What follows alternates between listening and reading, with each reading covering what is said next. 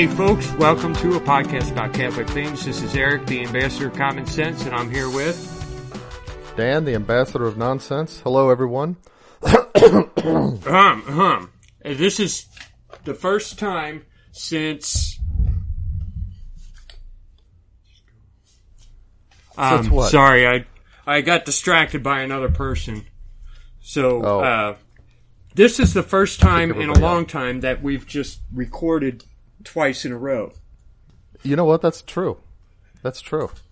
Um, here's the thing, Maybe though. the- I I made notes this time of things that because every time I listen to the podcast, I have to listen to it to make sure there's no bad spots. And every time I listen to it, I think I need to bring this up the next time we record, and I forget. This time. Yeah. I made notes. There are four Okay, things good. that we got to that that I need to follow up on. Uh, Uh huh. First of all, the the drive-through in Indiana or in Indiana, I was wrong. That that is in Harrison, not in West Harrison, Indiana. It's in Harrison, Ohio. Oh, okay. Uh, Minor I, thing, but uh, yeah, so you're right. Um, I said there were 13 people in the hospital with coronavirus. That wasn't uh, what was being pointed out to me. There were 13 people who died in New York hospital in one day. So 13 people in one Oh. day died, and uh, I still I don't see. think that's an alarming number. no, no. I mean, and, you Not know, when there's, there's a there's more numbers they've got. Yeah, that's. Um, I mean, this this. I've seen a lot of. Um, I've seen some uh, hints at studies that have that have uh, kind of indicated that it's not nearly as as lethal as as the statistical projections would seem to make it. Um, like there was one that somebody did on a population that was on a Princess cruise that was quarantined because somebody had it, and so you've got kind of an enclosed population. You've got a really good Yeah, I kept bringing that up. to try to you know died. stuff like that. Yeah, and there was a a um, I think a study. I, I wouldn't know how to reference it, uh, but I think by Oxford University in uh, England that indicated that maybe as much as sixty percent of the population of the UK already had had it yeah. and was over it. So, and then you know when you get to the point that the only people that you're gonna um, test for it, I mean, the only people you really become aware of having it are the people who show symptoms, and even more so the people who you would consider high risk and so forth.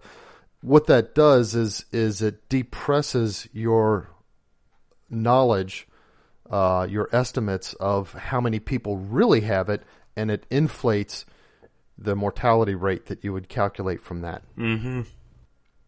So, we had um, yeah. Here's you know, the thing it's- about it's a that. real we virus. had well, hold on. I gotta people, but I gotta say this real quick about the mic. Um, I'm using my son's mic, and Mm-hmm. I didn't know the P's would be quite so loud. I because I don't know how to use the mic. Uh, I don't know how to use. Oh, dang on it! Hold on, something's wrong here. oh, okay. I hate technology. I love technology. Well, you know what? Except when it doesn't work. It's like it was all set up. I had it all planned. I know. I bought these new things and now they're running out of battery and I don't know what to do about them.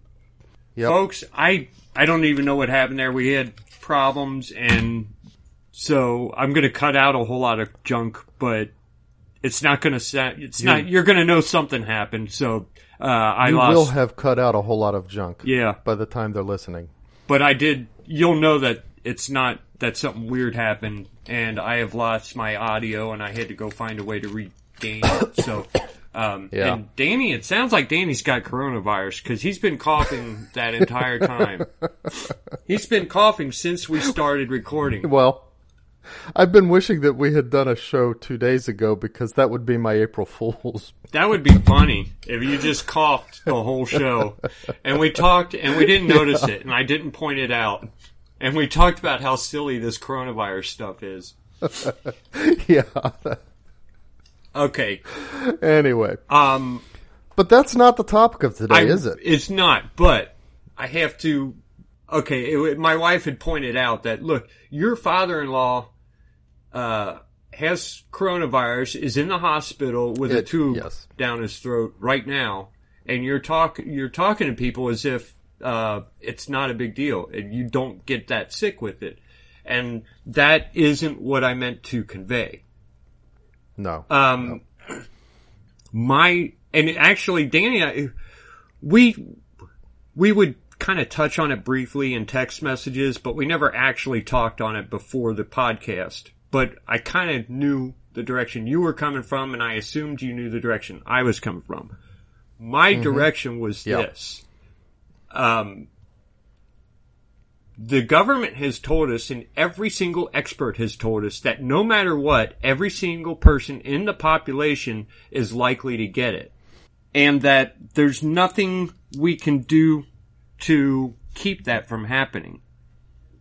So, my thoughts are, then why don't we go out and meet it? As if we're, um, why don't we go build the hospitals up? We've got a week before it really hits us hard. If if all we're trying to do is keep the hospitals from being overwhelmed, then prepare. Don't hide in our homes. That's the wrong that's the wrong way Americans do things. We don't do things that way. We Yeah. go out and we meet things. And that's that's where I was coming from. And I'm beeping Yeah, again. I'm yeah. afraid I'm going to lose my audio. I can hear it this time. Well, it happened again, and um, but I'm back again, and uh, hopefully it won't happen again because we need to finish this recording. Um, I think we're going to end up talking about the coronavirus again at the end because that's the only thing. Oh, we will. And Yeah, so we will talk about it. uh, I guess now we should start talking about what we're supposed to talk about, and that is Well, hold on. what? Are are, are you drinking that beer? Oh, no, Let's I haven't opened it yet. I'm finishing my coffee Oh, okay. Oh. first. But you go. Okay. well, I, because I really wanted to highlight this beer. Okay, which is, one? uh, the one you're drinking, or the one I'm drinking? Yeah, both actually, but the one I'm drinking especially.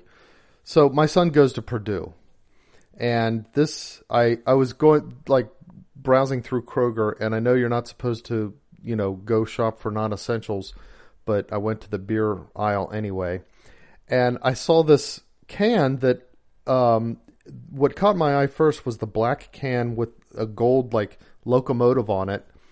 Um, and it said boiler black, and I thought, huh, that almost looks Purdue-ish. And I looked a little bit closer, and the front of the locomotive had a little P in it, uh, like the letter P. And- Purdue-ish. It, it was. I picked it up, and right next to it was another beer, um, gold with with the black locomotive called Boiler Gold. And this one, that's what I'm drinking now, Boiler Gold. It's an American golden ale. It's brewed and canned by People's Brewing Company in uh, Lafayette, Indiana, where Purdue is.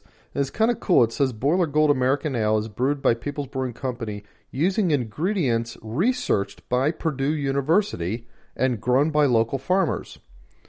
Uh, it's a brewery apparently um, founded by Purdue alumni, uh, and they use science at Purdue. And you know, Purdue is is a big agricultural. In addition to the engineering part, it's Yeah. agriculture is is really one of its founding missions. Um, and it says a proceed of the um, a portion of the proceeds from this beer directly benefit programs at Purdue University. So, kind of cool. Yeah. True local beer. Is it good? You know what the the gold? Uh, it it says it's a American golden ale. Honestly, it tastes just a little bit sour to me, but almost like almost like there was something a little bit off in the processing. um, no. I don't know, over oxygenated or something like that. Um, so I gotta figure out how to open this.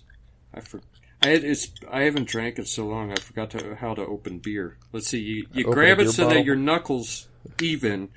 There we go. So what'd you do? How how'd you open it? I used With my my Zippo lighter. Oh, I always use my ring, my pinky ring. Um, but I did open it, and well, it's called Quaff On. There's a Quaffon is the brewer. Yeah, Busted Knuckle. Knuckle is the beer. That's a pretty good beer too. Uh, it's not bad for the ones that you've sent. I haven't liked hardly any of the ones you've sent me so far. um, I have a question have about IPAs. some of those Scotch I- ales. Yeah. why is everything an IPA? Uh, you mean why is IPA? Why are IPAs popular now? I guess I almost feel don't like know. beer snobs like saying IPA.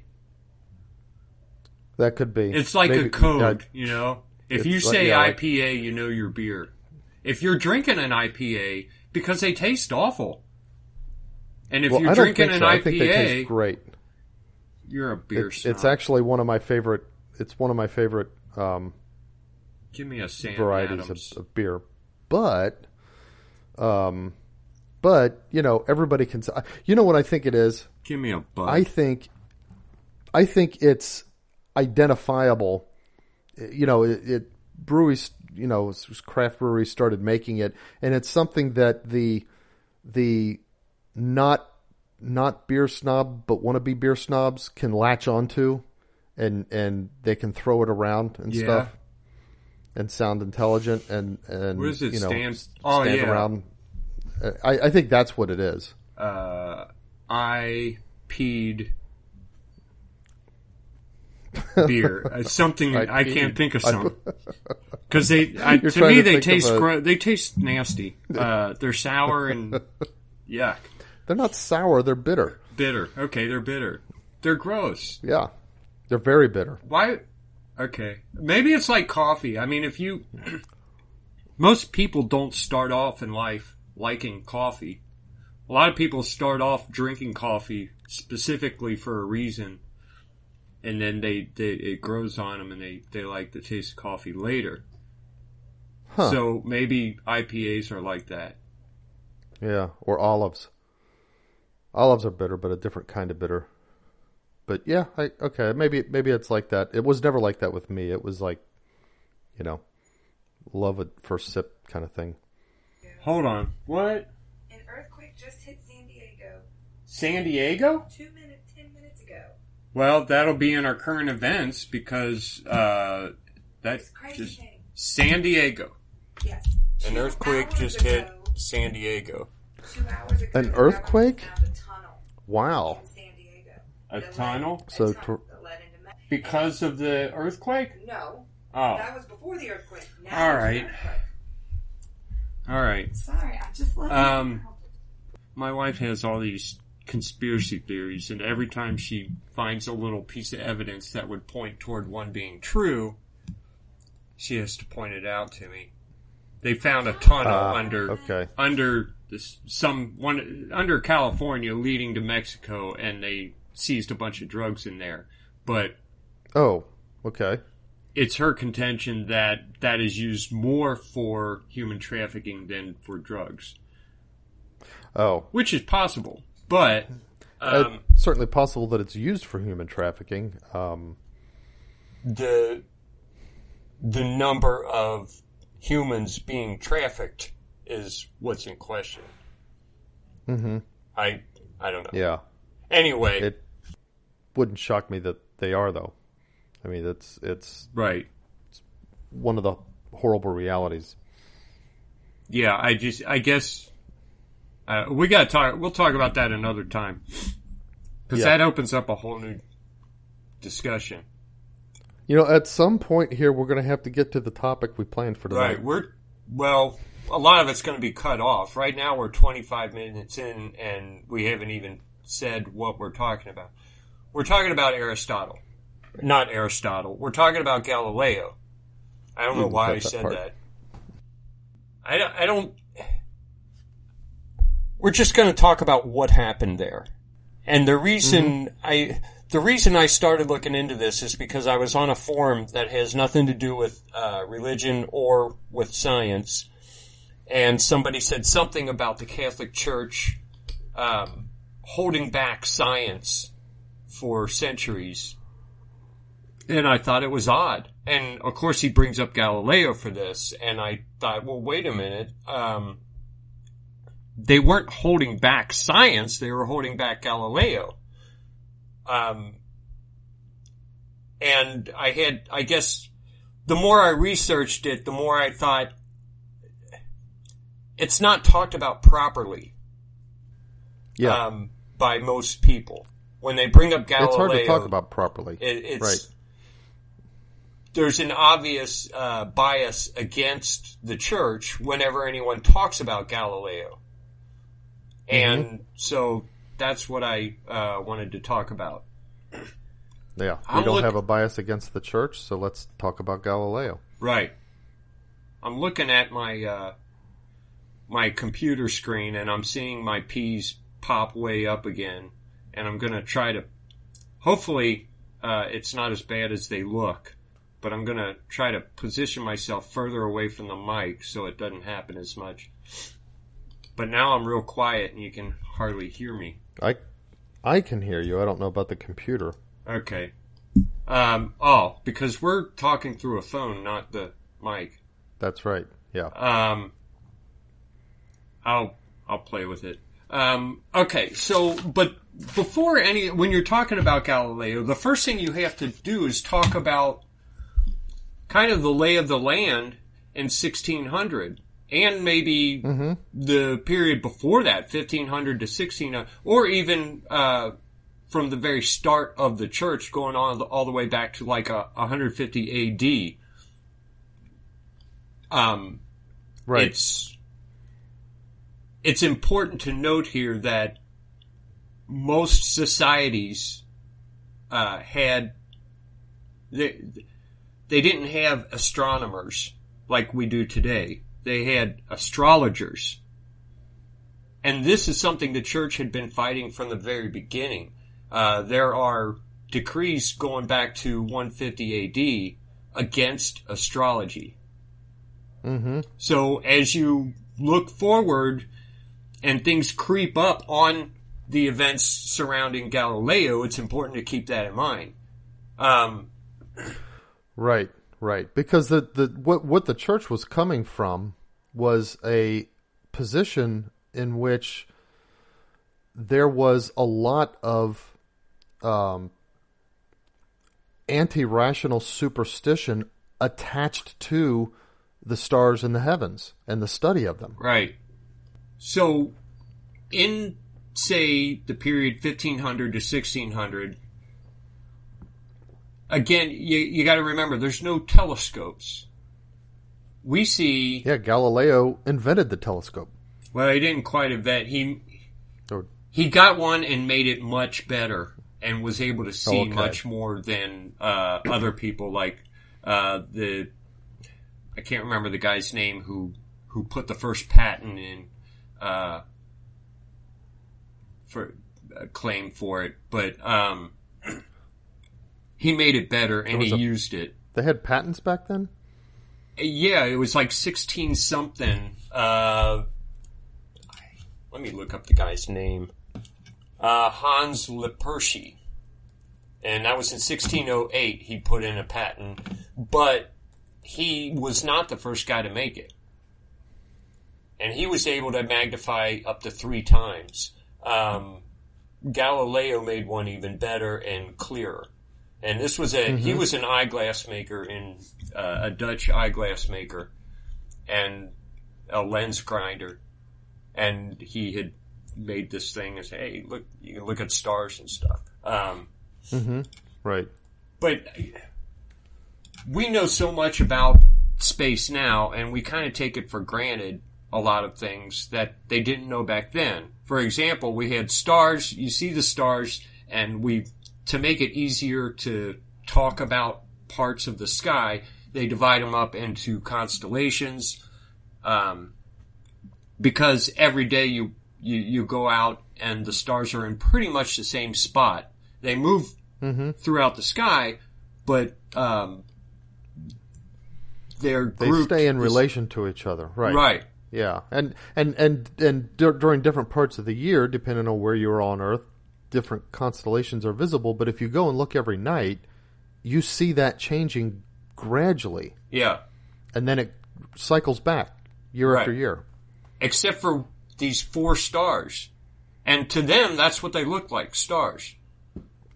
And uh, they wandered from spot to spot, and they, oh, what are these planets here? They called them planets. They didn't know they were planets. They they looked like other stars because if you even if you get your telescope out and you look at a star, it always remains as a point of light. You never see an actual Yeah. disk.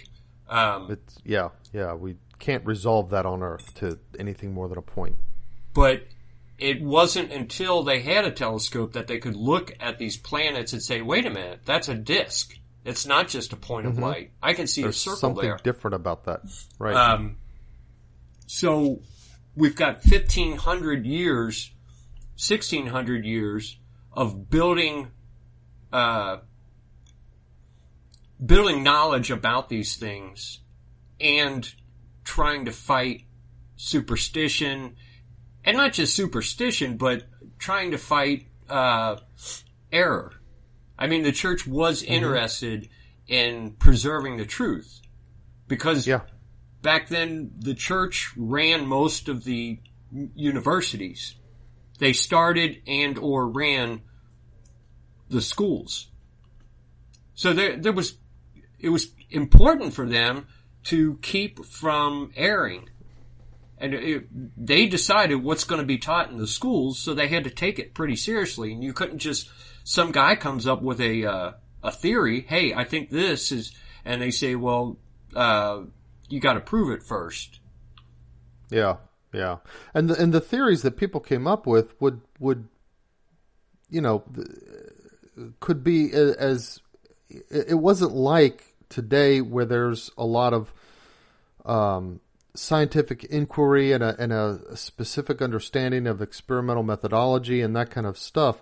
The kinds of theories that people came up with um, were as like to be uh, theories that that uh, delved into uh, not mere superstitions in the sense of of you know um, incorrect beliefs about how things work, but um, even um, you know s- spiritual errors and and and it could lead people into you know Right. uh, various forms of demonology and stuff like that. I mean, it's the the the need to guard carefully was real. Yeah. And, um, look, they had, they had several, there were several models out there, uh, regarding what the universe looked like. And the test of any model was, okay, if it looks like this, then mathematically, uh, you should be able to tell us where this planet is going to be on this day and where the sun's going to be, where the moon's going to be, things like that. Mm-hmm. So they had a working model for, and when it comes to studying the stars, all they had was mathematics for the first 1500 years. They could look at Yeah. where the stars and stuff were and they could deduce things mathematically. That's, and, and then they had, you know, basically what they saw. It looks like they're going around us. That's all they know. And then mathematically they come up with, well, this, we could do it like this. And then we had this working model. It was, we could, for the most part, tell where the planets were going to be, where the stars were going to be, you know, years in it, into the future. And when Galileo, well, not even Galileo, when, uh, uh, Copernicus comes up with this other model, Mm-hmm. this heliocentric model, it's, he, he presents it and they find that whether they use his model or the geocentric model, which most people already accepted and knew, uh, they got the same numbers. It, there Right. wasn't too much of a difference in in finding out where the planets were going to be and and like that. So this guy comes up with a, mo- a new model, and uh, it was rejected.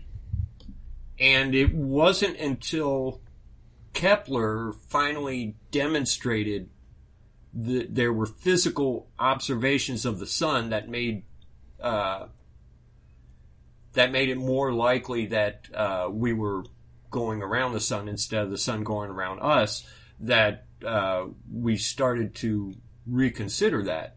But until then, you're talking about you're, you're talking about while it's a uh, while it's a divine institution, it's still a human institution, and it's run by human beings. And Right. you've got right. people who have been taught one thing for 1600 years suddenly being asked to completely change that. And obviously there's going to be a little bit of uh, resistance there, whether, whether he's right or not. And at that point, it Yeah. had not been proven that he was right. They can't just change it until it's proven. And so that's the stage where Galileo comes in. Um, again, they're fighting a lot of things, one of which is uh, astrology. And most most astronomers were also astrologers because an astronomer can't get paid to sit and study the stars. Uh, he's got to pay the bills Right. and a lot of them yeah, served so- as uh, as seers for rich families and uh, monarchies and governments. For example, I I'm going to mispronounce probably a lot of names. Uh, Giordano Bruno. Mm-hmm. Uh, he was he was one of the first to speculate that the stars were suns and that they had their own planets going around them, and um, and that our planets were actually other things like Earth. right. And I think this is actually before uh, you could see that in a telescope. Um, Mm-hmm. He was burned at the stake for Yeah. heresy, but That not because 1600. yeah, not because uh, not because he he taught this these things about the planets, but because he was a heretic. He uh, he believed in reincarnation. He taught against the Virgin Mary and the Trinity, and he was also a cosmologist. So it, In fact, he, he um, did, one he- of the, go ahead. the the inquisitors who tried him um, listed his um, his favor of heliocentrism among his unorthodox positions, uh, and you know when when heretics um, they are um, I don't know exactly how it was done, but they're they're they're requested to uh, abjure or or to reject their heretical um, you know propositions that Do you mean like as a um, last chance, or I don't know if it's a, if it's a something that they have to before we kill you? abjure or, or if it's that I don't I don't know which way it is but um, Pope Clement the Eighth um, removed his writings in favor of heliocentrism from the propositions that he had to abjure. So Okay. specifically, even though the in- inquisitors brought those up as part of the charges against him, the Pope removed those as charges I did against not him as that. heretical charges. enter Galileo, who can see uh, the planets better than we had before, who could see the sun uh, better than we had before, and um, this all started. I, he started teaching some of this stuff, but it, it, the real charges started with a book, didn't it? Um, he published a letter to Padre Castelli, um, discussing scriptural and theological arguments being advanced against the you know the new heliocentric system. that kind of put him in the view of the the Holy Office. The Cardinal uh, Sfondrato submitted the letter that he uh, wrote to Padre Castelli to the consultors of the Holy Office. Who is who is Uh, this Padre? So it's actually it it appears to be the title of something. Hold on just a minute.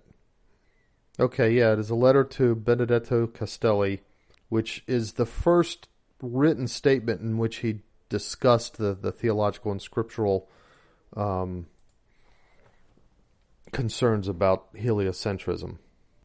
So that, and then later he published the book in uh, 1615, or his study Delle Macchie Solari, which I think is probably the book that um, started the the big controversy. But anyway, yeah, he published the book. Um, it arrived in Rome, and and prior to this, the even um, Copernicus's work had been published by the church uh, with a foreword that was ostensibly at the time written by Copernicus. There's some question now whether it really was, um, saying that that the helio excuse me had a yawn coming on the heliocentrism model that Copernicus described um, was only a hypothetical. Um, they had a term that they used back then, um, saving the appearances. In other words, it's a model that that gave the results perhaps more accu- accurately than other models, but but it was only you know hypothetical um, for those purposes. So anyway, the you know he publishes his book. He arrives in Rome, but his friends are advising him keep his treatment of heliocentrism hypothetical. Just claim it's a good means of saving the appearances. Um, one of those that advised him that way was Cardinal uh, Barberini, who later became Pope Urban VIII, who was the pope that condemned him in 1633. So that's kind of how things go for a time. Um, at some point, the pope. Let's see. I don't. I don't know if it's the pope or uh, if it's the, you know someone in the Holy Office, but but the Holy Office basically meets to consider theological um, qualifications to the propositions of heliocentrism. The first being that the sun is the center of the universe and immobile in local motion, which, of course, now in our understanding, we would say that's absurd anyway, and that's not even quite what heliocentrism is in modern parlance. Uh, the second being the Earth is not the center of the universe and is not immobile, but turns on itself with the diurnal movement. Um, and they unanimously censured the propositions as uh, foolish, absurd in philosophy, and formally heretical on the grounds of expressly contradicting the statements of Holy Scripture. And here's the interesting thing: the various offices of the church, and, and these were extensions of the Pope. It's it's it's it doesn't do to say, oh well, this office did it, but not the Pope, and it doesn't really do to say that these were just the expressions of the personal beliefs of the men, but not of you know their official um, uh, binding um, statements, so to speak. But all of the places that they condemned and and um, classify, you know, classified is too strong a word. It, it implies too much um, process. But all the places where they labeled heliocentrism as a heresy, they specifically did it on the grounds that it contradicts Holy Scripture. So what they really was, were doing was saying, okay, Holy Scripture is true and correct, and anything that contradicts it is incorrect and heresy. But what they never got around to doing was teaching in any specific forum or in any particular way that the particular way that they were reading Holy Scripture and the particular ways that they were giving to interpreting Holy Scripture were the correct ways of doing so. So Yeah. I I think it's one of those where the church I'm using kind of air quotes taught that heliocentrism was a heresy, but they only taught it in reference to it being a contradiction of scripture and to the extent that it, you know, would address heliocentrism itself, it's kind of it it fell narrowly outside of their um, you know the scope of the church's infallibility to teach. You know, we talk about the um, you know that the church is infallible in in things relating to faith and morals. Well, they were relating it to faith because of a perceived contradiction of Scripture, and Scripture absolutely is within their scope to uh, teach. But they never actually taught the Scripture. They just declared it as heresy because in their perceptions it it contradicted Scripture. So there was never I a really definition of there was never a definition from the Pope or uh, from the Church that um, the way to interpret this scripture is to uh, believe that the sun goes around the earth, exactly that the earth is the center of the universe. Right, exactly.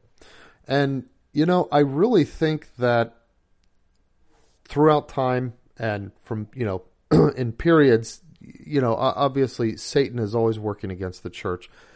And Satan is trying to undermine the church. The, you know, uh, morally, you know, you, you've got the modern infiltration of the clergy by homosexual priests that led to the big, you know, sexual scandal we have now. Yeah. Okay, so that that created a huge moral undermining of people's trust in the church. This was an I believe that that some aspects of this were actually orchestrated by the devil to try to put the church into a position of an extreme undermining uh, of trust in it intellectually, uh, and even more so, it, you know, five years ago, I would have said. Today, it's kind of getting harder to say with some of the stuff that's coming out of the Francis pontificate. But five years ago, I would have said that this case, the Galileo affair, represents the closest that the church has ever come to breaking in the sense of um, failing to, you know, in one of its defined um, charisms, you know, the charisms of indefectibility and infallibility and, Right. and so forth. Um, I think this is one of those like like the closest the church ever came to breaking in in that sense Yeah. but you know by by providence and the grace of god it didn't and you know of course the guidance of the holy spirit um and and yet when you look at it from a human point of view you can't quite blame the church leaders for acting the way they did it's not like they were acting out of animosity Right. you know, it's it's not like they had some kind of sense of, oh, wait a minute, if if if people start believing Galileo, they're going to stop believing us. No, if they had endorsed Galileo, Galileo would have endorsed them, and they knew that. They knew him to be at least to desire to be a son of the church. Uh, you know that Right. it, it, wasn't that kind of animosity based. Um, uh, you It know, wasn't kind of religion down on versus science, kind of thing. Yeah, it wasn't at all a religion versus science kind of affair. It was uh, which of us are correct, and Yeah, uh, I, I, I've never seen in the fight from Galileo where he uh, pointed out to them that um, he never made a religious rebuttal that I ever saw. I'll have to look up the that that that that's what that first letter that I mentioned was that, that that's where he actually discusses theological and scriptural arguments, but whether he actually presented those as such to the um, the Holy Office during his trial, I don't know. That would be, in fact, that's something that, that I should have uh, researched for this. It, it was the uh, Inquisition that uh, tr- tried him, wasn't it? That or prosecuted, I, think guess is- would be a better yeah, word. I think that's the same thing as the Holy Office. I, I think that's what the Holy Office is. There, there, it was the Holy Office of Inquisitors. I've Um, always today, thought of the Inquisition it- as a as a political branch. Oh, in this case, no. I mean, it. Okay. They. I think in the like in Spain, for example, that they the church had established inquisitors. You know, I, I don't think the. I think inquisitors was a little bit more loose of a word, and so the Inquisition in Spain is different than the the Holy Office inquisitors. But today you would call it the Congregation for the Doctrine of the Faith. Okay. It's it's the same it's the same um, office that Cardinal Ratzinger before he became Benedict, Pope Benedict the Sixteenth um, was in charge of under um, Pope Saint John Paul II. Okay. And the the other point is that he was never actually convicted of heresy. Continues to maintain his okay. So Pope Urban orders an interrogation concerning his belief. Galileo is sentenced as vehemently suspect of heresy. Right. Interesting. Never, never actually convicted of heresy. That's tr- correct. There are two points there showing first of all That's a that the point. the the pope or the church did not def- did not theologically uh, define anything in concerns with um, the position of the earth and the sun and and how they relate to each other. And second of all, that No. As far as we know, they did not charge, they did not convict anyone of heresy for believing in the helios, he, heliocentric system. So to That's say true. that the church taught it was heresy is not quite correct. Yeah, it's the the church certainly declared it to be heresy, but only in reference to its apparent contradictions of Scripture, not as some kind of of specific or direct theological uh, revelation or anything like that. You know, And, And it's this- interesting how in all the cases it's always because it contradicts scripture. They had no problem with it except that it contradicted scripture in their minds. Right. And you know what kind of this brings up a, a point. Um, it was on this topic that the church kind of uh, I don't want to say overstepped, but they they wandered outside of they started to wander outside of their uh, theological uh, authority because they have Yeah. no scientific authority Right. and they Right. started to wander outside of their authority and it, it let's it was a disaster i mean galileo is right and so is uh, a lot of other people that they at first uh, said were wrong now fast forward 500 years we've got pope francis talking about things like uh, environmentalism and uh, again we've got the church stepping way outside of its uh, scope Yeah.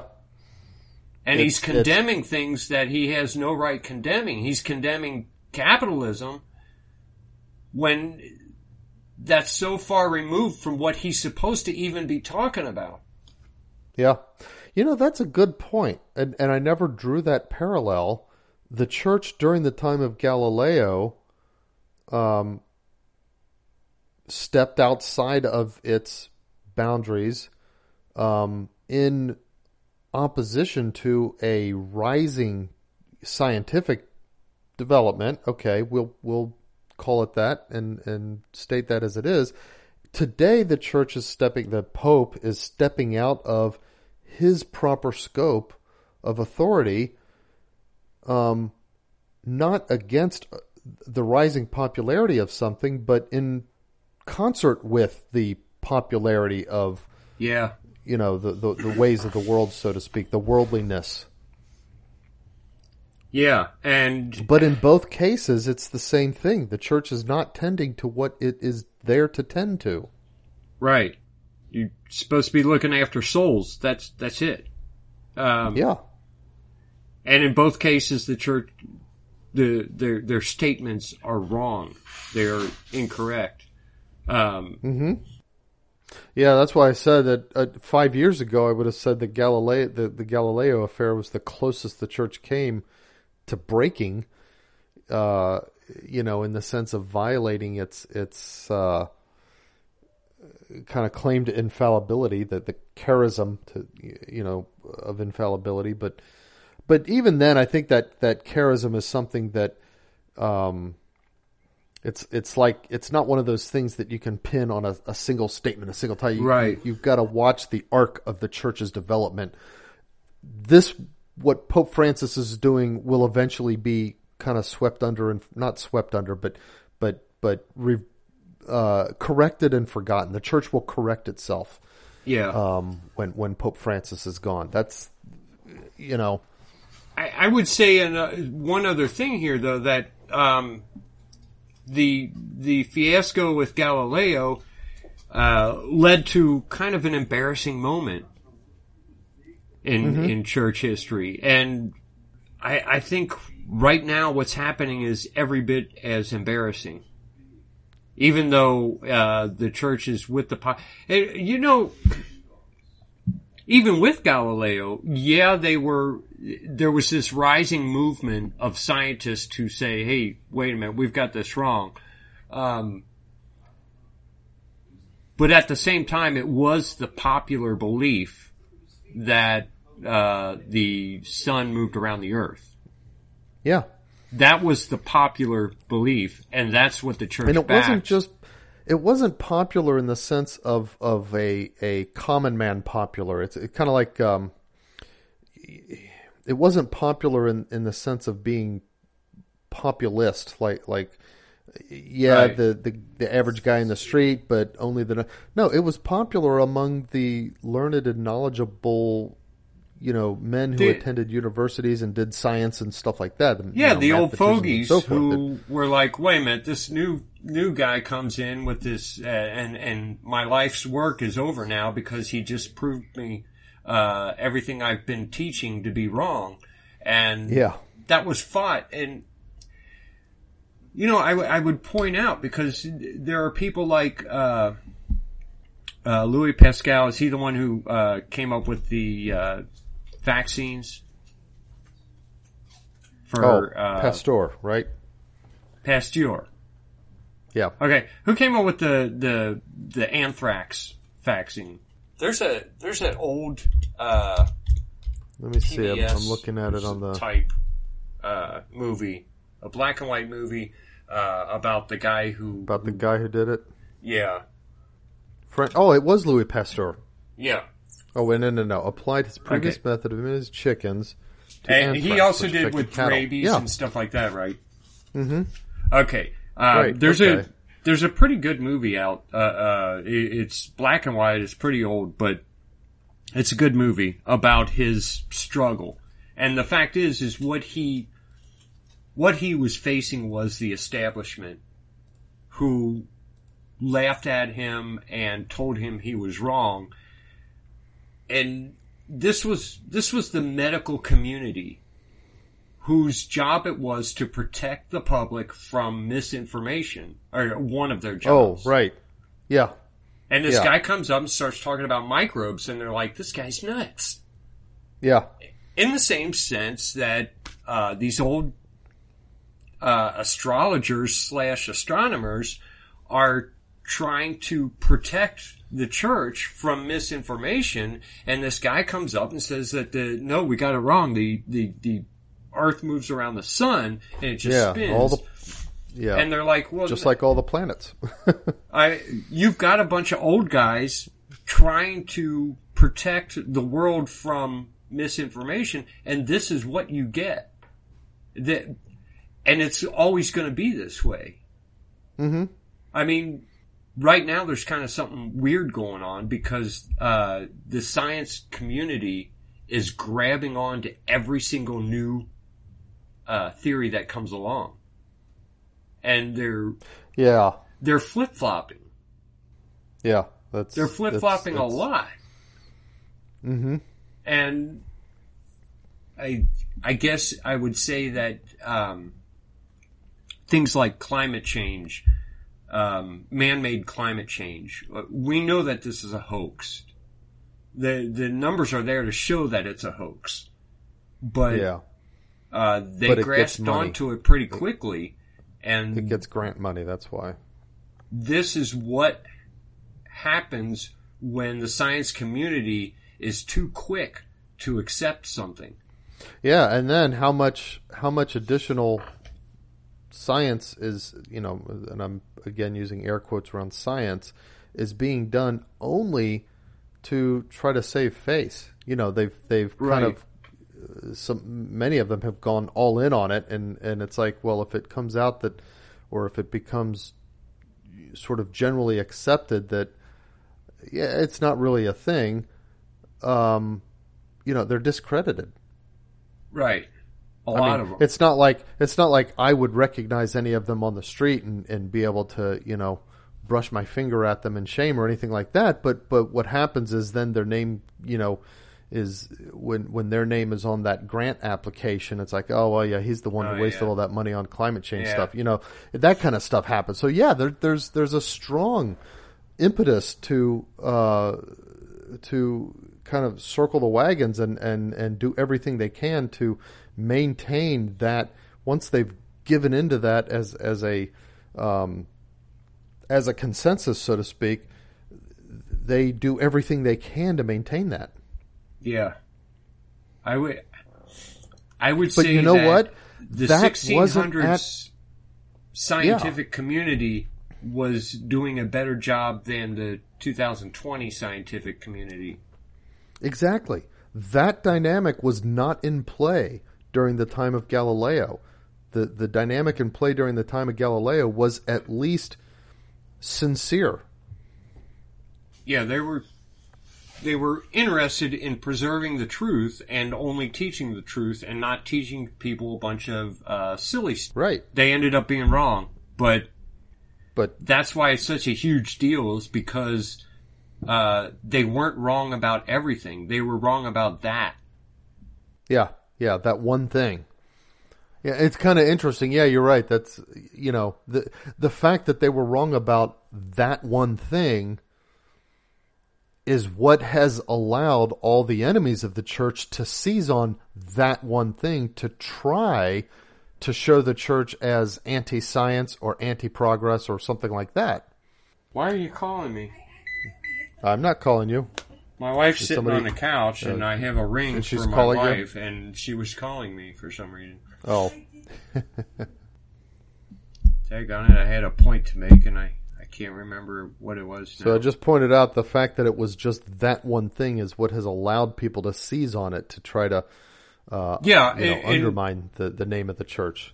But that wasn't the only science. And there was a lot of science that had built up to where we were in 1600. The fact that mm-hmm. they could predict where a planet would, could be a year from that day is amazing. Considering they didn't even know how it worked. But the math Yeah. that went into trying to figure out where the planets and the moon and the stars and the suns were going to be two, three, four years out is amazing. Yeah, You, yeah, that's science. You can't, you can't say they were against science when they were doing these things. and yeah, so much of this universe, these universities were funded by the church Yeah. It- and it- by patronages through the church and and so forth. I mean, it, no, I mean the church was fully engaged with and supportive of scientific inquiry, and and was the main uh, driver of scientific driver in the sense of of providing the the necessary tools and the space and and the so forth to make that scientific inquiry. Right. And I, I love pointing this out to people. It was the Catholic Church that came up with the idea of the Big Bang. Well, That's maybe true. not That was a Catholic Catholic. priest It was a priest who um, who mhm. Uh, first started to describe it happening that way, uh, as if something was there and then kind of exploded outward. Um. Okay. I uh, am I? I'm done. Are you done? Yeah, I think I am done. I mean, Okay. to, to to round it up, it's this is not a case that can be brought in in any support of of any kind of uh, um, accusation that the church is against science or has held back science or anything like that. Um, the the men who were acting in leadership of the church at the time um, were truly interested in in moving science forward and they given the history and given everything that there was at the time they acted in a way that was completely understandable um, they just happened to be wrong about this thing um, and th- in terms of the church's infallibility, you still have to look at the overall arc, not just pick like one point out of one instant in time and say, "Oh, hey, this person said this." See, the church can be wrong. It doesn't Right. work that way. I now, fifty years from now, uh, we might be having a whole other discussion after uh, we get through Pope Francis's uh, reign. But for now, we can still Boy, I, would, I hope say we are. that, That, that would be awesome the- if I was the- having a discussion. the Pope 50 years is infallible. Uh, I believe in the Pope's infallibility. I believe in the Church's infallibility. Uh, I don't think that is. Uh, I don't think the Galileo, Galileo fiasco is an argument against it. No, not at all. I, I agree on all points. Okay. Uh, we got current events. What do we got for current events? Is Okay. there anything in current events that doesn't have to do with coronavirus? Hardly anything. Hardly Okay. anything. Um, That earthquake, by the way, it's only a magnitude 2.7. It's a nothing. 6.7? 2.7. 2.7. Oh, okay, that's Yeah, nothing. it's a nothing. It's a yeah. That's a non-event. Um, but there was a, uh, a 6.5 magnitude earthquake in Idaho. Utah or Idaho. Was it Idaho? It's Idaho this week. It was Utah last week. Wait, seriously? Yeah, this is the third earthquake that uh, has hit the news this uh, in the past two weeks. So yeah, that's news. Okay, wait a minute. 5.7 in Utah and 6.5 Even in worse Idaho. You're one right. in Idaho. Challis, Challis, Idaho. hmm I don't know. These are all these uh, these middle ground states. Yeah. Um, okay, uh, Donald Trump sent a bunch of Navy ships to Venezuela on an anti-drug mission. Okay. And then I guess it was today that a bunch of drugs were seized in a uh, in a uh, uh, a tunnel leading from Mexico to California. oh, uh, okay. All right, Vicky's saying that that earthquake was a 4.9, not a 2.5. There's been two in. San Diego. Uh, they're not. They're not. Uh, let me. Let me. San Diego or San Francisco? San Diego. Oh, I said San. Yep, four point nine. Okay, that's a little bit heavier. Um, I guess. I guess it experienced a two point, whatever I I, said. I can't hear you all of a sudden. I don't know if it's my mic, Oh, my really? speakers, or if you did something. I didn't do. Or I can I can hear change you, anything. but barely.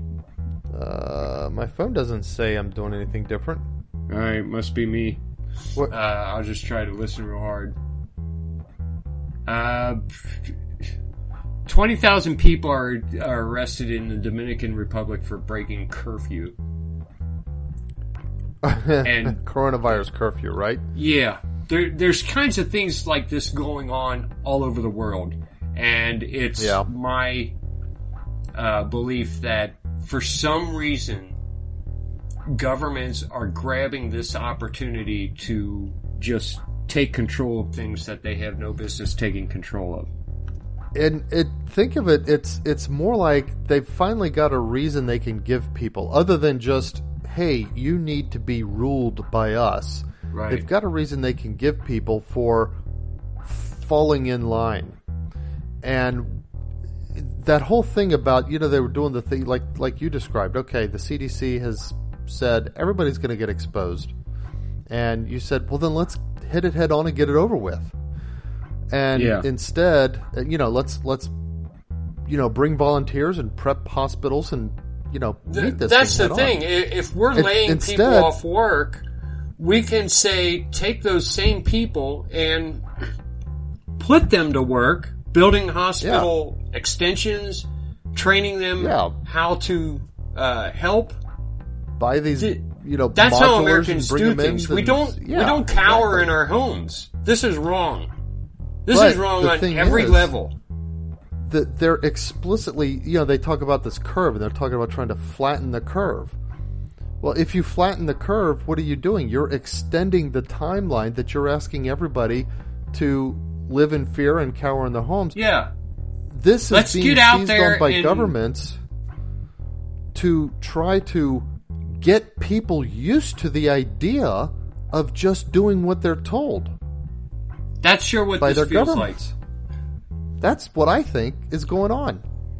okay, I've got, I, I'm agonizing over this so much, um, and, and it makes me so angry. I went out today or uh, yesterday. I went to an office park building in Blue Ash. Uh, Blue Ash is a little part of Cincinnati up north. Um, It's actually there's a, lot of separate office city parks. within Cincinnati, right? uh, huge parking lots that are normally filled with, you know, close to a thousand cars. Uh, office workers, people there to support their families, people there, there- these people have kids, they're there to work, and, uh, I go the other day and it's empty. The whole dang parking lot is empty. Yeah, This is not how we deal with problems. We didn't do this in World War II or even World War One.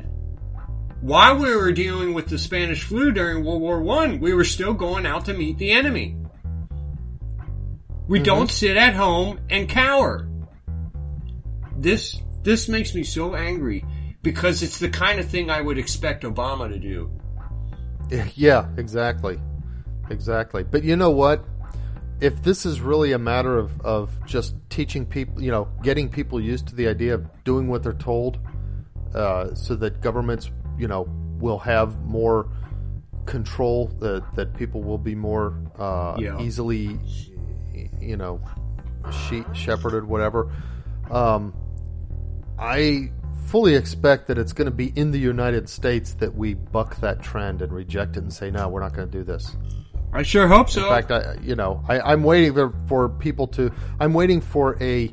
Um, I mean, it, it might not quite be time yet, but like, you know how people unionized, um, you know, back in the, you know, whatever, uh, Yeah. last century, um, and they would say, okay, we all got to stick together. We're going to do this thing, and if we all do this thing and stick together with it, we have power to, you know, cause them to, you know, cause, you know, in that case, it was like management against labor and that kind of stuff.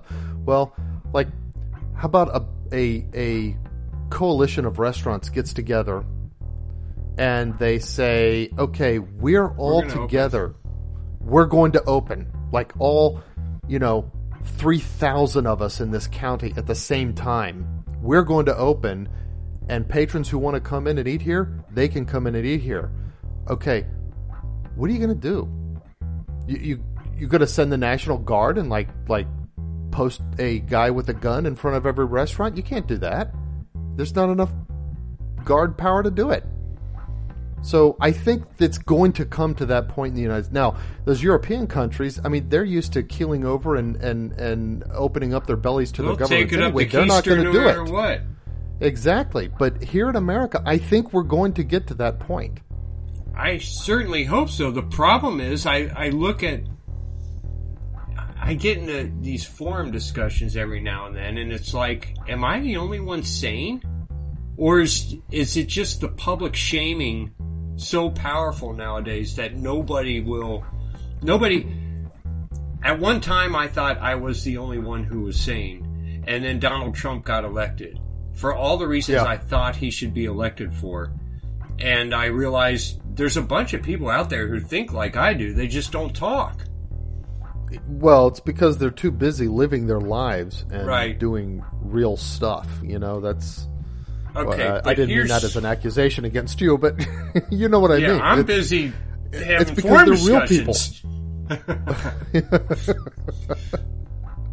okay, here, here's the thing. I've been agonizing over this for the past two weeks because it would be one thing if all the Democrats were doing this, but the Republicans are doing it as well. And then I it know, would be one thing for so the establishment. Republicans to be doing this. But Trump seems to be all in on this. And I'm trying to figure out what the heck is going on. Trump is not I- this stupid. No, I don't think he's all in. I think he's he's he's ha- finding out that he has to walk a political line, and and this is you know, because like for example, He he, he gave a, he said, "Hey, well I know, but like he said, all right, you know what, we're going to get things back up and running by Easter." Well, he can't. He doesn't have the authority to force the governors to do that. He so if the governors don't go along with them, If he declares you martial know, law. then it's like, uh, okay, well, then what does he do then? Um, uh, well, you know, you declare martial law in order to force Declare martial law and say, hey, guess what, guys? You're free. we, we, I'm declaring martial law, and as of now, you can go do what you want. Yeah. that would be the that would be the Dude, that- greatest thing. that ever. actually would make for a really good movie too. Yeah. Um, but it's not okay. I, I keep looking at this and looking at this, trying to figure out either A, he's an idiot and somehow got fooled, but he's not that. We know he's not no, an idiot. no, he's not. And- he's not. Anyone who knows me knows that I have been all in on Trump uh, from very early on, and I've never wavered there. And I'm looking at this, and I'm another possibility I started to think is maybe we all got snookered. Maybe he's maybe he No, is I don't think so. I, I don't think that's the case. I don't think that's it. I, you know, like I said, I think he is finding that, you know, he's never played the political game. I mean, he's clearly an outsider, but at the same time, there are ways in which, in order to accomplish what, you know, he needs people to do certain things in order to accomplish what he wants to accomplish. He wants to get, you know, America back on its economic keel and get people back to work and doing what they need to do Okay, but he's as soon as possible. Idiot, uh, look, he's taking these guys Like- from the CDC that he knows are against him. Yeah, but for example, did you notice when the CDC recommended that everybody wear masks? He qualified it. He said it's guidance only, guys. There's no requirement here. We're, we're not we're not laying down the law. You know what I mean? I mean, he's still fighting them Okay, in, there's in a another more subtle way, perhaps. and this is this is something that I've I I kind of hear rumors uh, and some of the some of the conspiracy theories and that I I kind of started thinking well well maybe right now it actually makes the most sense to me. What if he plans to do see the Democrats are all looking at November as as their goal. They they think if they destroy Yeah, the they would- economy, and we know they're doing that on purpose. They know they Yeah. love it the fact that we just turned off two trillion dollar or whatever trillion dollar Mm-hmm. economy, Right. and and they're loving it because they can grab power and they think they can get Donald Trump thrown out, uh, that he Right. won't be elected. What if he's got his eyes on a much, much bigger uh, prize here? What if he is planning to rebuild the economy in a way that benefits America much better than we ever suspected? For example, getting rid of the Federal Reserve. Oh, stuff like like like making big changes. I Huge. mean, if if if you're, I mean, we're already now we're accepting big decisions. We're accepting sweeping directives from our governors. And if in the aftermath of this, it's okay, guys, we got to rebuild. Here are some big changes we need to make. Stuff like that. Yeah, that's like, what if we went back to the gold standard? doing. Mm-hmm. You would have to almost shut down the economy in order to do that. In order to make. Look, we know that the, the. I don't. See, here's the problem. I don't know enough about uh, finance to. I can't really talk about this stuff because it, it's not even that I don't know enough about it. I'm not even interested in, in it Yeah. and I can't pretend to be interested in it. but I know that I hear That's too bad because I am. We could have a podcast on it. I hear uh, patriots talk about the bad moves we made. For example, when we went when we moved away from our currency being backed by gold and things like that. And I hear about how bad it is that banks are controlling the U.S. economy and controlling the U.S. dollar. What if he is planning to turn that on its head? Could be. I I don't know. That's um I mean, you're talking about much bigger picture than presidency. This is yeah. this is going to change everything. But you know what? Forever. He would he would have to he would have to still get elected in November in order to do that. I mean, Yeah. I mean, in the aftermath of of, of of an economic shutdown like this, a president could get away with that, but only if he's the president. Right. Well, normally I would say I I don't care who he is when when uh, millions of jobs are lost. That guy's not going to be president next year. I know But that's two things. First of all, is Trump, and he worked hard to solidify his support with his his base. I'm. Yeah. I, I'll still vote for him plus. today. Oh, I'll vote for him. I, I, I, you know, I, I Even was trepidatious four years ago, but I'd vote for him in a heartbeat now. The, but you know, the other thing though is he. You've got the the uh, benefit of the modern media and communication system, and the Democrats trying to undermine him for the sake of themselves and the fact that they don't give a whit about the American people is so transparent. yeah, He'll get votes because of that too. yeah, and on top of all of that, we really going to elect Biden?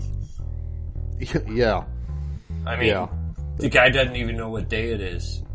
yeah. The, you know, There's no way he could get elected. Now, if they get Andrew Cuomo in there, they might have a better shot. But even then, Yeah, we but- see what happened to New York.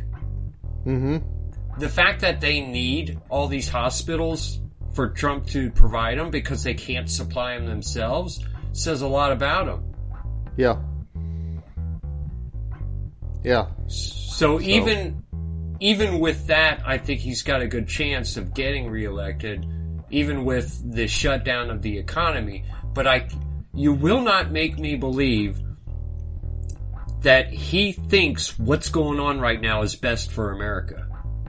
I No, I don't. I don't think so at all. I think he's he's scrambling to try to find a way that he can pull America out of it. Now, if he's seeing this as if, if there are some big changes that he wishes he could make, and he's seeing this as an opportunity to make those, okay, maybe that's the case.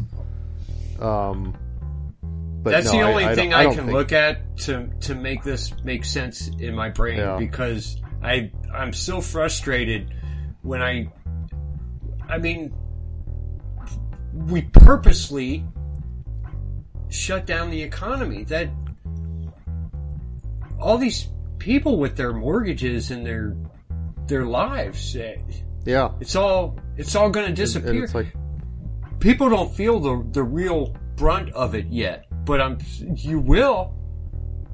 Mhm. You they're not just going to flip a switch and turn this all back on again. It doesn't work that way. No, it's it's it's it can't work I that mean, way. There's going to be a lot of people really bad really, times are coming, really suffer. Yeah, and I I don't think Trump would ever do this.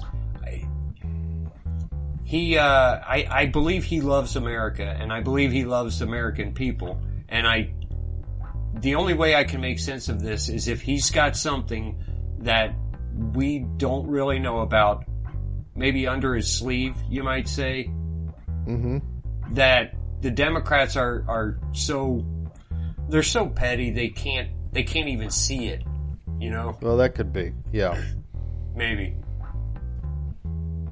But I, I'm to the point where it's like, um, if I'm wrong, and if he just snookered us into enacting a bunch of socialist policies, which is what they seem to be doing right now, um, I, I, I guess there's no hope anyway. So we might as well stay in for Trump. yeah, that's a good point. Yeah, that that's I mean, that's another good what way else to are look you going to do? like- there's nothing. Yeah. there's no direction we can go right. other than flat out civil war, which I'm not going to do right now. So let's just keep behind Trump and and hope that he's got something uh, to turn this around. Yep. That's all the that's all the news I got. Okay. Well, I got a few nonsense news. Oh, good. Um, and would you believe that it, it, it's all related to coronavirus?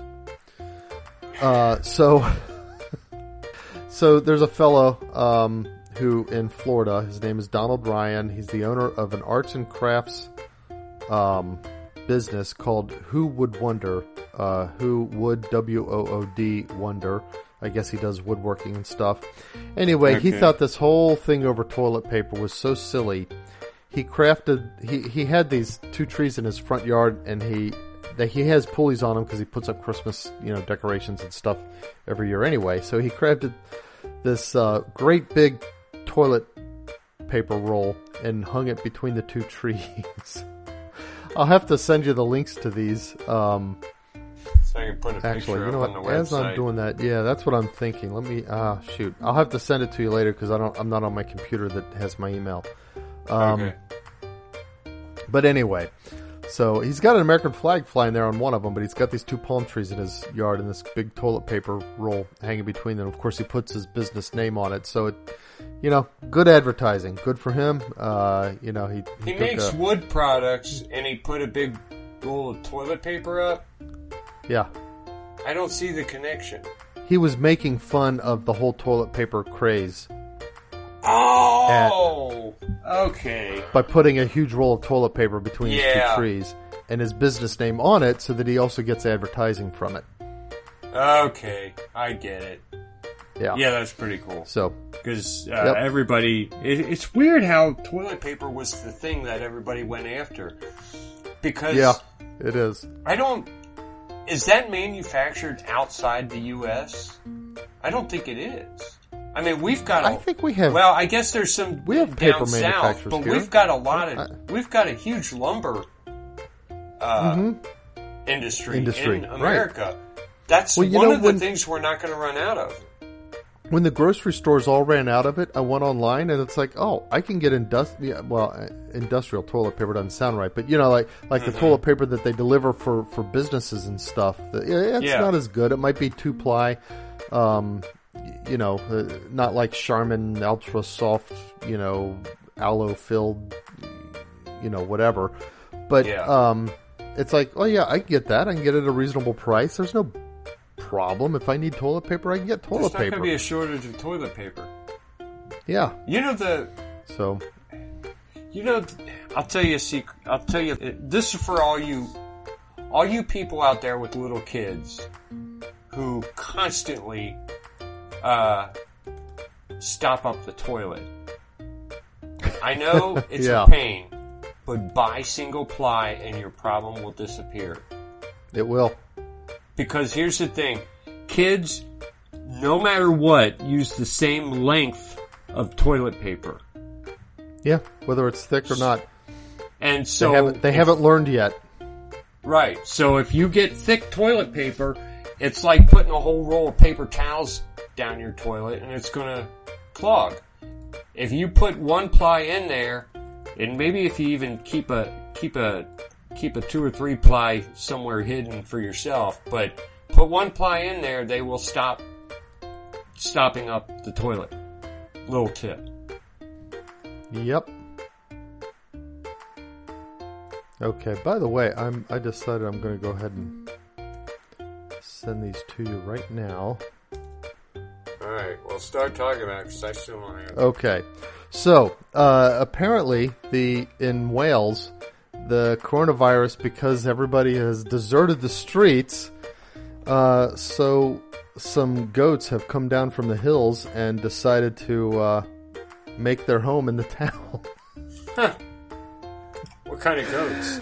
The town, wild um, a gang of mountain goats. It says. Let's see. Uh, you might recognize like the specific, um, you know, kind of goats, but a herd of goats in in Llandudno, North Wales. You know, those Welsh city names are weird and hard to pronounce. Um, Why am I not getting your email? uh, I don't know. I just Gmail comes right through. Okay, so look at these look at these pictures in this article. They're hilarious. And I guess they have a few videos too, but I haven't That played the so videos. I'm just looking at the pictures. Isn't that awesome? Yeah, well, the video starts playing automatic. There it is. Yeah. There's some big old ghost. Can you imagine getting hit by one of those things? I know. I was. They've got that one that's uh, they like somebody got right up in his face and took a picture, and it's like, boy, Yeah, in the bushes. it's bushes. a good thing. Good thing he's being chill right now. Do you know what a weird thing is? Okay, take away the horns that way. Yeah. And maybe cut the hair a little bit. This looks, Looks a little like bit a like son Blanche. and goat. or um, The Blanche. like a yeah. yeah. Except Blanche. the ears are a little bit too long too, because the No, Blanche wasn't. no no no the, no uh, no no. I'm thinking of Bonnie. You're right. You're right. I'm thinking of the La Mancha. Uh, Yeah, yeah. this You're right, Sonic it does. Goat was the the white one, and they've got that Mhm. caved, that that curved nose, kind of, and Yep. uh, yeah, Yeah, that Huh. could be Blanche. I mean, except for the hair and the horns, but but uh, of course we had the horns burned off. So So this was a Saanen goat that we used to have. Um, they're they're white, and it was a dairy goat, but it never got old enough to give milk because it had brain damage, and it beat me up. you know, Man, I was was. mean. I mean, I, I of course didn't know about it then. I didn't know about these things, but I wonder if what it had was the goat version of mad cow disease. I I don't think so. I think uh, if you don't correctly take their horns off um, when they're kids, I mean, if they're very small kids, eh, when you take their horns off, you could you could leave it on there, leave the iron on there a little bit too long, and it will give them brain damage. Yeah, but she developed it. She wasn't that way from the beginning. We had her for a good year. Well, I think she just got older and old enough to where she could attack. Did she attack you? No, but But, I was I mean, smaller got- than her, and as remember, as she got she- bigger than me, she would just attack me. Oh, I don't remember that, but what I remember is she got into this state where she would always lay back and try to turn her head upside down. Oh, I didn't know that. And, I just and Dad explained that the the guy the the vet that he took her to said that this disease can make it so that so that basically it flips their their vision Oh, vision view. okay. I didn't so know like- that.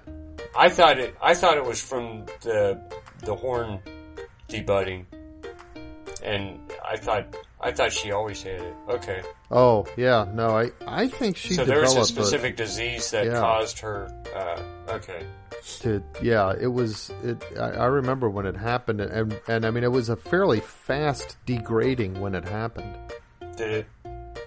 I just But it did involve her being more alone aggressive. She wouldn't even Yeah. let me get out. She would just keep Yeah. bucking me every time I stood up.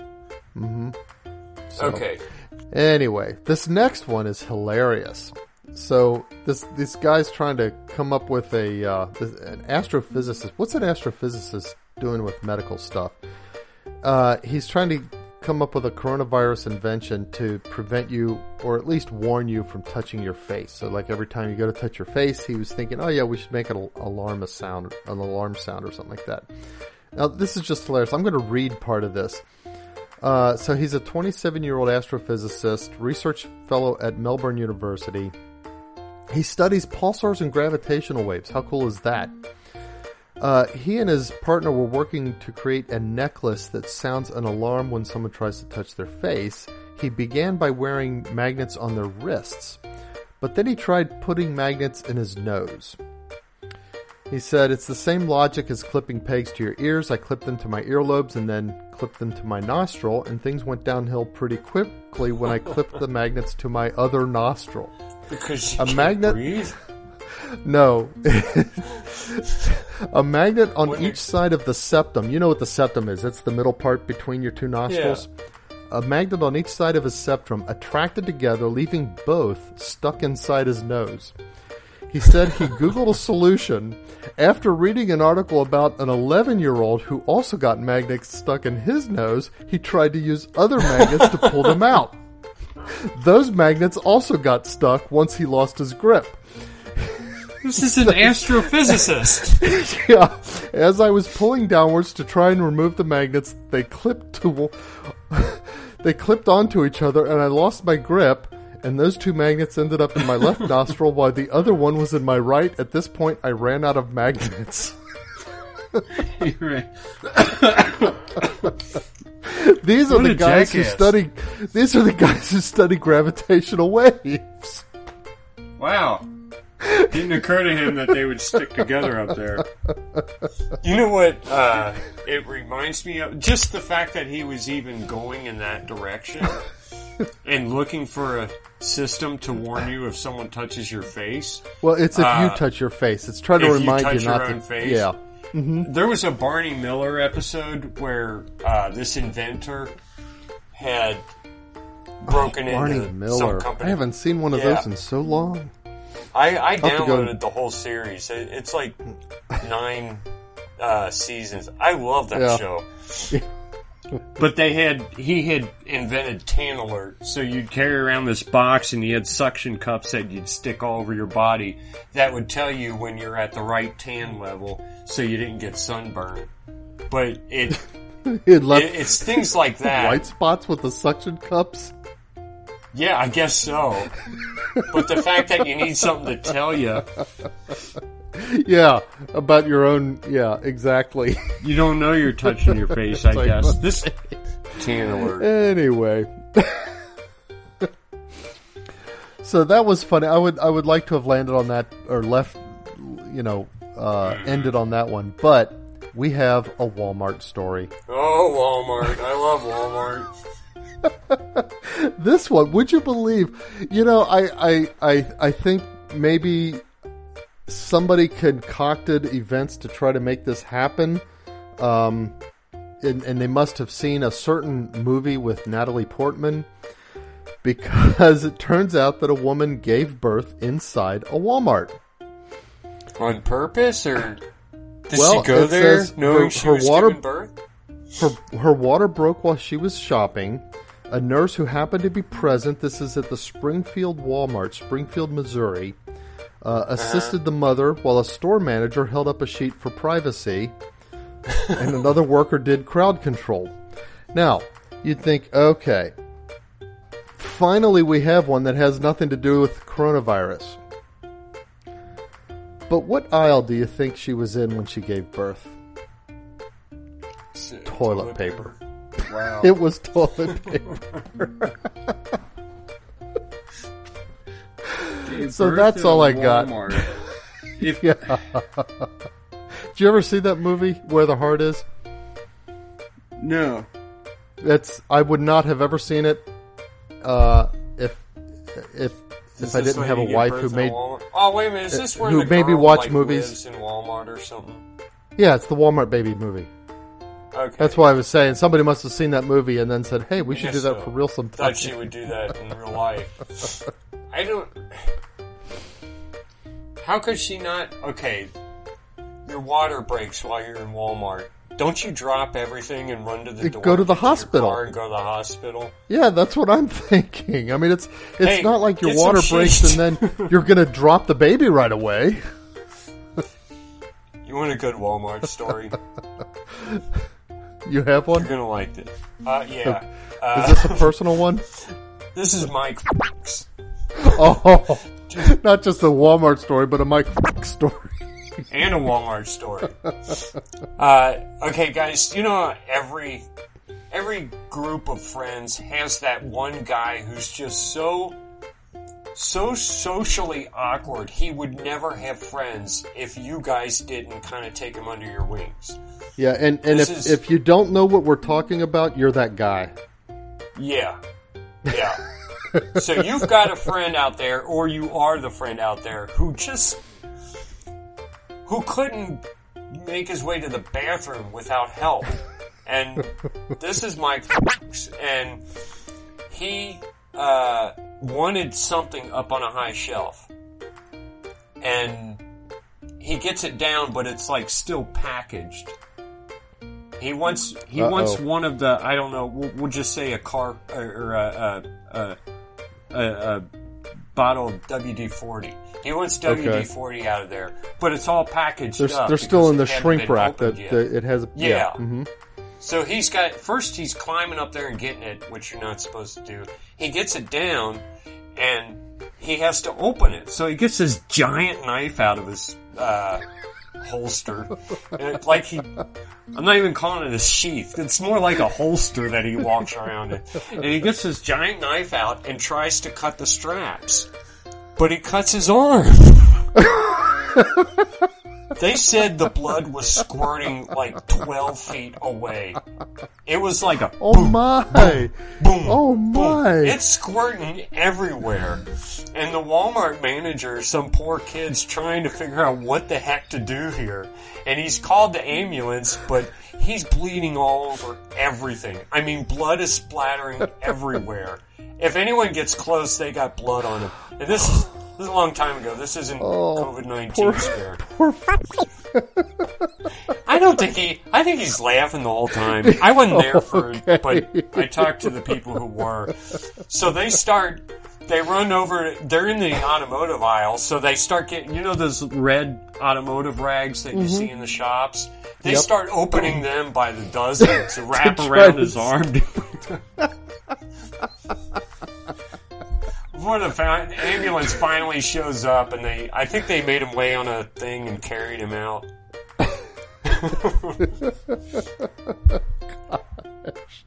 That's that's a Mike all the way. Were you Yep, there when yep. he caught on fire in our kitchen? I was not. No. But wait, you know what? he wait, was- I'm trying to think. No, I Uh, was. for some I was I there remember like you being there. I was there a week or two after, and you guys were telling me about it. I wasn't there when he actually caught on fire. Okay.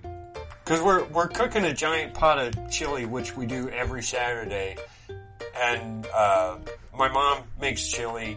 All the families come over and we all have chili and have a good time. My f- is there for some reason uh, early on that day. And he keeps leaning against the stove. He's been told six times, Mike, we're trying to cook Don't lean on the Don't stove. lean on the yeah, stove." there's. Mostly because we don't want his nasty hair falling into our chili Yeah. even though there's a lid. We just don't want him near it.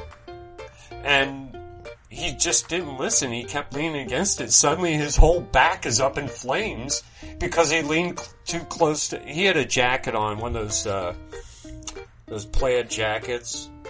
Mm-hmm. The, uh, what are those? You mean like the Herb- Herb Charlie. tarlatan jackets? The Uh, they're insulated, kind of. They're they're real thin.